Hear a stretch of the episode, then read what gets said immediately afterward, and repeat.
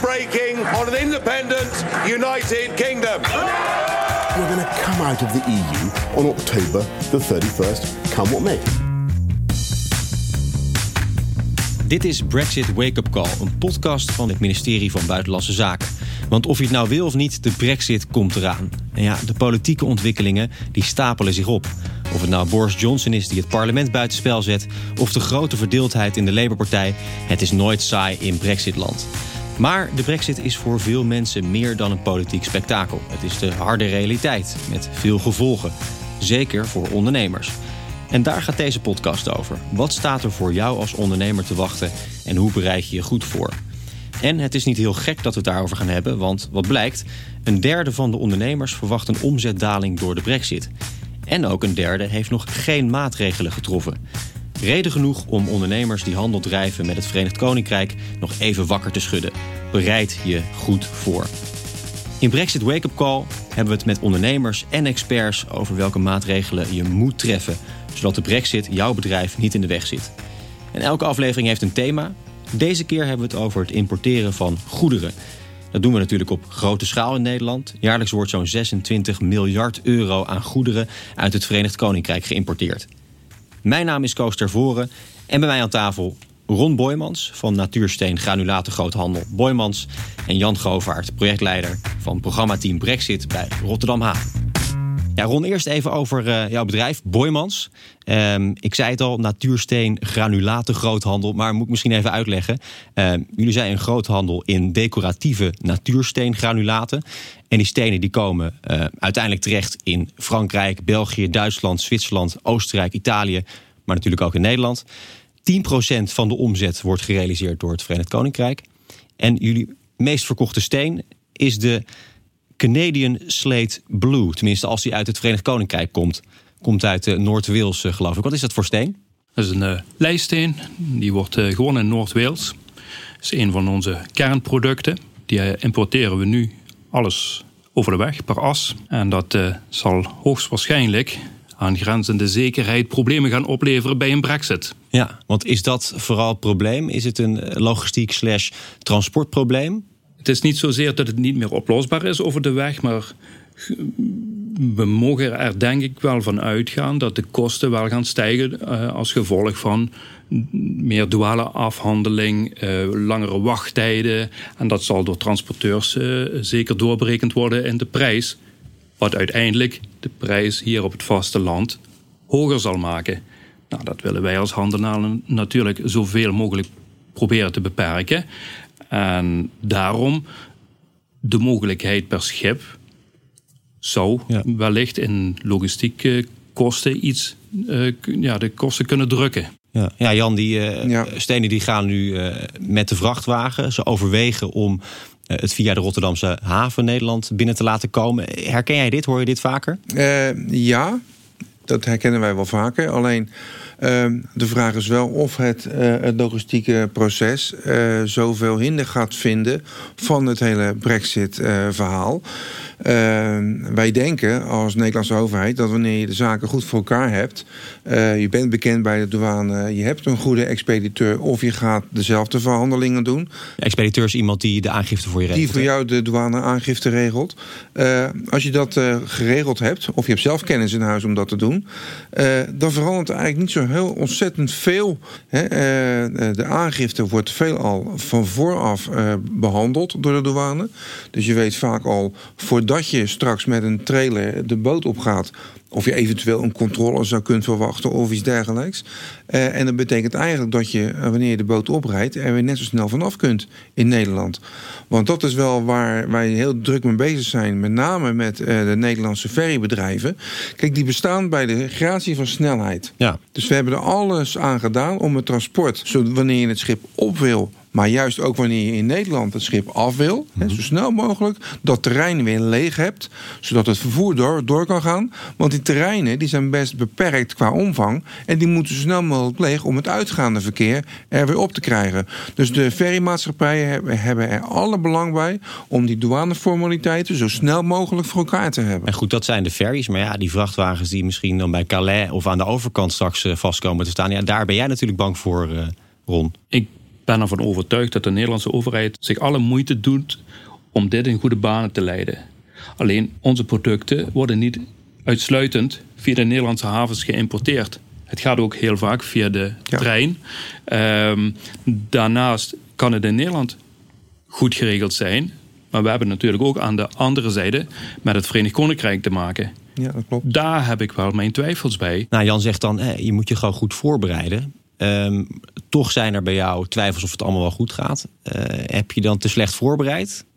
Of hoe zit dat, dat? geloof ik niet. Uh, datgene wat wij aan voorbereiding hebben kunnen doen, hebben we gedaan. Het EORI-nummer is aangevraagd. Het artikel 23 eventjes uit mijn hoofd wat betreft BTW, de btw-verlegging ja. is geregeld.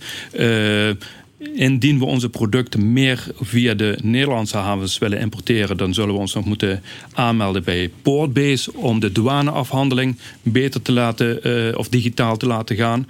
Uh, maar zoals gezegd, dat is nog eventjes de vraag, omdat op het moment dat wij het nog steeds per as vervoeren, dan is uh, Volkstoon Dover, de trein, de meest aangewezen route. Nou goed, over uh, EORI gaan we het zo ook nog even hebben. Je noemde ook al even Portbase, uh, Ron. Leg even uit, Jan, wat is dat Portbase precies? Portbase is een communicatiesysteem, een, een, een portal... opgezet door de havens van Amsterdam en Rotterdam in gezamenlijkheid... En via die portal kunnen uh, ondernemers, expediteurs, importeurs, exporteurs eenmalig hun uh, in, goedereninformatie uh, daar deponeren. En iedere organisatie die daar iets mee moet of wil, die kan dat daar uithalen. Bijvoorbeeld de marechaussee kan daarbij, de douane kan daarbij, de Nederlandse Voedsel- en Warenautoriteit kan daarbij. Maar ook een, een andere klant die dat nodig zou hebben, die gegevens, en die daarover mag beschikken, die kan die gegevens gebruiken. En, uh, en dat zorgt er dus voor dat, uh, dat de, de, de informatieuitwisseling met betrekking tot goederen, of er controles plaatsvinden, of er een heffing komt, de belasting die je erover moet gaan betalen, alles soort zaken, kan dan de douane uit het portbase halen en beoordelen, nog voordat de vracht eigenlijk in Nederland is, wat er met die vracht gaat gebeuren. Ron, nog even terug naar jou. Ervan uitgaande dat er vertraging komt bij de grens. Ja, is het dan nog wel verstandig voor jou om dat transport over de weg of via de trein te gaan doen? Dat is de afweging. Uh, tot nu toe is alles over de weg gegaan omwille van de kwaliteit van het gesteente. Hoe vaker het gesteente gehandeld wordt, hoe minder de kwaliteit wordt. Wat is dat, gehandeld? Uh, de aantal keren dat het materiaal overgeslagen moet worden om uiteindelijk ofwel okay. in de vrachtauto of in een schip te krijgen. Ja. Hoe vaker je het materiaal in de handen moet hebben, slash de grijpers van de grote machines, hoe meer breuk in het gesteente komt. Dat is bij dat, vrachtwagens minder. Dat is bij vrachtauto's veel minder dan bij het schip. Dus dat heb je het liefst? Dat heb ik het liefst. Ja. Uh, maar op het moment dat we veel oponthoud krijgen, dan maakt het voor het product zelf niet veel uit dat er oponthoud is. Voor de transporteur uiteraard wel. Hoe langer hij moet wachten, ja, aan, aan, aan grenzen. Tijdsgeld. Ja, ja kosten omhoog. En waar moet ik dan aan denken? Hoe hard gaan die kosten omhoog? Laten we zeggen dat een vrachtauto per uur rond de 70, 75 euro per uur kost. Dan kun je doorrekenen. Ja, ja. Dus elk uur komt er gewoon dat bedrag bij. Zo even ja. kort door de bocht kun je dat ja. stellen. Ja. En wanneer wordt het dan onaantrekkelijk voor jou? Om het via die weg te doen? Als de kosten veel hoger oplopen dan dat we nu gewend zijn. Of dat onze klanten gewend zijn. Ja. Want iedere kostenverhogende factor moet ik doorrekenen in het materiaal. Maar het moet wel nog interessant zijn om het af te nemen. En dan kom je op een andere afweging, ga je het dan per schip doen. Weliswaar iets mindere kwaliteit, maar wel nog tegen zeg maar acceptabele prijs. Elke aflevering vragen onze gast ook de Brexit Impact Scan te doen. Uh, die kun je overigens ook zelf doen op brexitloket.nl.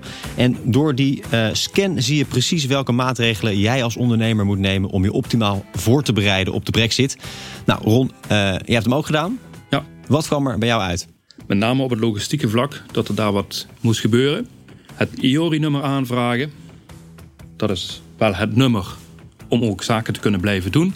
Kijken voor de juiste afhandeling. Dus dat kan betekenen of zelf doen of via een expediteur. Mm -hmm. Dus voor ons lag met name op het logistieke vlak lagen daar de kernpunten waarnaar verwezen werden. Gaan we het ook even hebben over de voorbereidingen die jullie hebben getroffen. Laten we nog even de tijdlijn erbij halen. 23 juni 2016 was het referendum. 29 maart 2017 werd artikel 50 van kracht. En toen werd eigenlijk officieel duidelijk dat het Verenigd Koninkrijk eh, zou terugtreden. Uh, wanneer zijn jullie begonnen met uh, de voorbereidingen? De eerste maanden hebben we een beetje de kat uit de boom gekeken over hoe het zich zou gaan ontwikkelen. Op een gegeven moment kreeg je door de instanties meer informatie. Overheid, uh, de NBCC, Nederlandse Britse Kamer van Koophandel. Ja. Daar zijn we bij aangesloten en vanuit die zijde kwam er ook steeds meer informatie. Vanuit Transport en Logistiek Nederland kwam ook steeds meer informatie. En op een gegeven moment hebben we besluit genomen om naar informatieavonden te gaan. Dus daar hebben we veel aan gehad. Wat zeiden ze toen tijdens die informatieavonden? Bereid je voor op het ergste. Ja, ja. Dat wil zeggen Brexit. Uh, no deal. No deal. Ja. ja. Um, dus toen al. En dat, dan praten we over 2017? Zo ongeveer, ja. Oké. Ja. Bereid je op het ergste voor. Dan kan het achteraf alleen maar een beetje meevallen. Dan hebben wij nog een redelijk makkelijk product. Maar ik kan me voorstellen dat mensen die met uh, dieren ja, planten, planten voedsel. voedsel.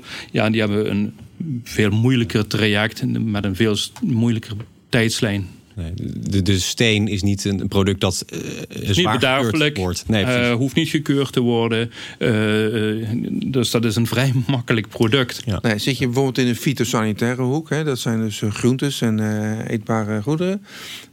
die, zullen, die zullen bijvoorbeeld een, een, een gezondheidskeuring krijgen.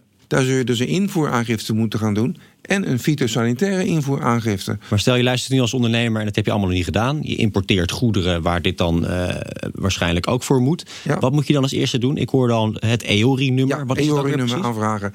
Het EORI-nummer, dat uh, EORI staat voor um, Economic Operator recognition en identification. En dat betekent dat je met dit nummer bekend bent bij de douane in Europa. Ja, en kan je dat binnen een aantal weken krijgen? Dat kun je vrij snel krijgen, ja. Oké, dus dat kan je gelijk doen. Ik hoorde ook al artikel 23, wat is dat precies? Dat is een btw-verleggingsnummer. Daarmee kun je dus uh, voorkomen dat je direct btw betaalt, maar later in, in het verdere proces. Okay. Dus dan hoef je niet direct aan de grens met je portemonnee klaar te staan om je BTW af te tikken. Dus dat zijn eigenlijk wel een beetje de eerste stappen die je moet ondernemen. Die heel belangrijk zijn. Ja, Jan, we hebben nu heel erg ingezoomd op het bedrijf eh, van Ron. Het gaat over stenen. We hebben ook al even uh, voedsel voorbij horen komen, uh, planten. Uh, maar wat bijvoorbeeld als je vee wil importeren naar Nederland? Wat, wat voor gevolg heeft de brexit daarvoor? Nou, dan heeft de brexit een heel groot gevolg. Uh, er is namelijk geen enkel keurpunt langs de Nederlandse kust... maar ook niet in België en Frankrijk, voor levend vee. Dat is er nog niet? Dat is er niet. Dus dat betekent dat er geen levend vee uh, over mag... van het Verenigd Koninkrijk naar Nederland. Dus dat wordt allemaal tegengehouden. Dus de, de springpaarden eh, voor het CAIO in Rotterdam, uh, ja, die zullen even moeten wachten. Ja, die mogen niet dan over. hier uh, een wedstrijdje doen. Ja, de enige mogelijkheid is via de lucht op dit moment, via Schiphol. Nou, Volgens mij zit Schiphol aardig vol. Ja. Dus al het vee wat op dit moment, en dat zijn echt wel duizenden stuks per jaar, die op dit moment via de ferries naar Nederland komen, die mogen straks na de brexit niet meer over, zolang er geen veterinair keurpunt is. Wat is er nog meer? Uh, medicijnen? Nou, alles. Je kunt niets bedenken wat niet geïmporteerd wordt. Hè. Alles kan. Uh, ook nu, uh, kijk, alles wat wij gebruiken, wat wij consumeren, wat we in onze tuin timmeren en dergelijke, alles wordt geïmporteerd geïmporteerd uit China, uit Verenigd Koninkrijk, uit Amerika. En straks is dat, is dat dus hetzelfde. of je nu spullen uit het Verenigd Koninkrijk haalt, of je haalt ze uit China of uit Zuid-Amerika. Het zijn derde landengoederen. Dus die vallen dan onder toezichtregels. En zijn er tal van organisaties die willen weten of het veilig is, of er geen gevaarlijke stoffen in zitten, eh, of het geen merkvervalsing is bijvoorbeeld.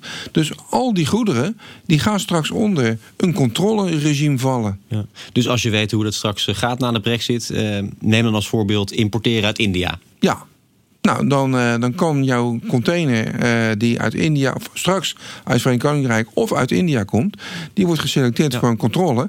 En dan zul je, uh, voordat je de goederen vrij kunt krijgen, eerst even langs de douane moeten voor een controle. Kijk jij het nog even aan, Ron? Of denk je, nou, ik zet mijn geld op Rotterdam? Laten we eerst maar eens kijken wat in Engeland gebeurt met de brexit. Voordat we een besluiten gaan nemen. Nee, de besluiten die, die worden zeker op dit moment nog niet genomen. Ja, dat zie je wel gebeuren. Hè? Dat hoop ondernemers ook gewoon, omdat het gewoon allemaal geld kost, heel afwachtend zijn. Je zult maar tonnen investeren. En straks gaat het hele feestje niet door. Voor- Maar dat is, dat is een, dat is een eh, precair evenwicht. Hè? Je goed voorbereiden en nog afwachten. Inderdaad. Want heb je je niet voorbereid, ja, dan sta je ook achterin de rij. Precies. En dat is, ja, dat is een, een keuze die moet de ondernemer maken. Maar het is, ik, ik snap wel dat een aantal bedrijven die, eh, die met kleine marges werken, dat die eventjes toch wel de kat uit de boom kijken. Om niet onnodig Het heeft al een keer geld gekost bij de eerste Brexit-moment van 29 maart. Heel veel bedrijven hebben voorraden aangelegd die uiteindelijk misschien niet nodig waren omdat die uitgesteld is geworden. Maar weet je net van tevoren? Dat weet je niet. Dat is hetzelfde moment. We hebben het nu verlegd naar 31 oktober. Ik heb geen grote voorraad meer aangelegd. Omdat, ja, ik zal maar zeggen, een ervaring vanuit het verleden. Ja, het ja. was niet nodig. Nee. Ehm, met de ontwikkelingen op dit moment verwacht ik dat het ook niet per se nodig is om een hele grote voorraad aan te leggen.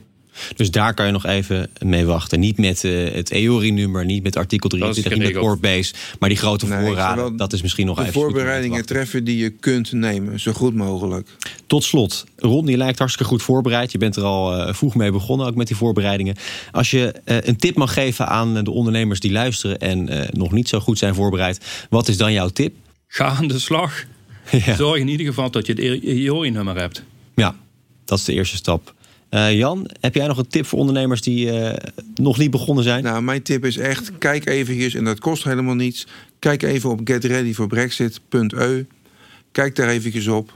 Loop de stappen even door. Kijk waar het jou aangaat. En onderneem iets. Stilzitten, dat, eh, ik denk dat dat in, toch een, ja, een schadelijk effect zal hebben uiteindelijk. Dankjewel, heren. Dit was Brexit Wake Up Call. Wil je meer informatie over hoe jij je als ondernemer kunt voorbereiden?